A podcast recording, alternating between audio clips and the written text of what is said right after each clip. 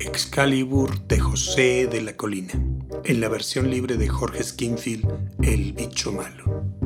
Una espada, una espada de luz, de acero, de relámpago de espada, tan fina, delgada, incisiva, zoom, cortante, que en un solo zumbido, zoom, zoom, rasgara el aire hechizado y cortara el cuerpo, la carne fofa, arrugada, temblorosa de la bruja, dividiendo tan rápida, zum, zum, limpiamente en dos, que no se notara la línea del corte, no burbujeara sangre y matando tan silenciosa, rápida, luminosamente a la bruja, que no pareciera muerta y quedara de pie, riendo con sus pocos dientes como una ventana apedreada y zum, zum, zum, la espada siguiera girando alrededor de las cabezas de ella protegiéndolos a él y a ella, a la morena, silenciosa, linda, linda, linda hija de la bruja, huyendo los dos en un galope de caballo color luz de acero de relámpago de espada,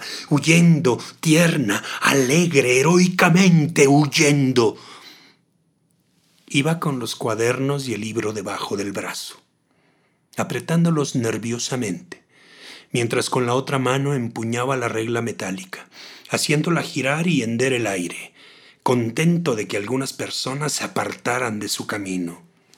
Un niño tonto, dirían, como decía su papá, para hacer llorar a su mamá, para que mamá lo estrechara. Pobre hijito. Lo estrechara otra vez contra el pecho, mientras él pensaba. Ellos me hicieron, yo no tengo la culpa porque le habían dicho los muchachos inteligentes que a los niños los hacen los papás. Yo no tengo la culpa, ellos me hicieron, y como lo habían hecho mal, lo habían hecho tonto. Ahora ya no lo mandaban a la escuela, donde le pegaban y se burlaban de él. Ahora iba a la casa de aquella profesora vieja, gorda, casi calva, con lentes en los que los ojos quedaban lejanos, y que decía, mi hijo tenía 16 años como tú, pero ese sí era listo. Y a él no le importaba aquel que tuvo 16 años y se quedó quieto, quieto para siempre con sus 16 años. A él le importaba la hija, la de los 20 a los 20 no sé cuántos, la morena, la alta, la silenciosa, la de los grandes y adormilados ojos que le mostraba estampas de caballeros con espadas luminosas que abatían brujas y dragones.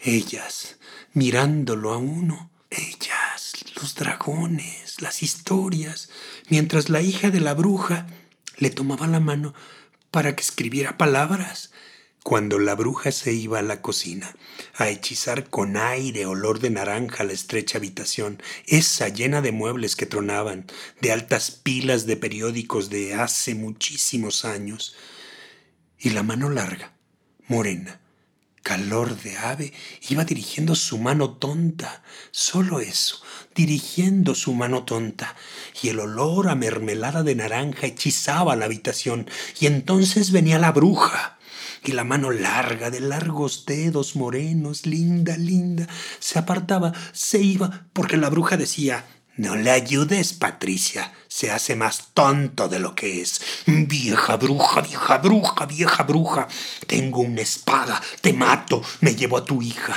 su mano me llevo, tu hija su mano, escapamos, te mato, vieja bruja, bruja, bruja. Llegó a la casa de dos pisos estrecha fachada gris, comprimida entre los dos edificios nuevos. Tocó ferozmente con el puño. Esperó que del otro lado de la puerta el cordón manejado desde arriba tirase de la cerradura. Empujó. Entró. Subió la escalera que daba vueltas, empujó la puerta, avanzó por el pasillo ese de tablas chirriantes como ratas en agonía. Entró en la habitación en que ya estaba sentada la mujer casi calva, redonda, con los ojos lejanos. ¿Dónde estará ella? La alta, la silenciosa, Patricia, la de largos dedos. Continuaba su avance empuñando la regla, pero la bruja se movió de un lado a otro en su carne fofa y mil veces plegada, diciendo no habrá lección hoy, porque mi hija se casa. Y a él le pareció que todavía estaba ella diciéndolo y riéndose con el gesto de ventana apedreada, cuando él alzó en el aire el silbido luz de acero de relámpago de espada y la hirió la rasgó de arriba abajo, tan silenciosa, rápida, limpiamente, que ni siquiera se abrieron las dos mitades del cuerpo, no cayeron a los lados, y la invisible línea del corte no burbujó sangre, ni la bruja lo advirtió, porque siguió diciendo, no habrá lección porque mi hija se casa.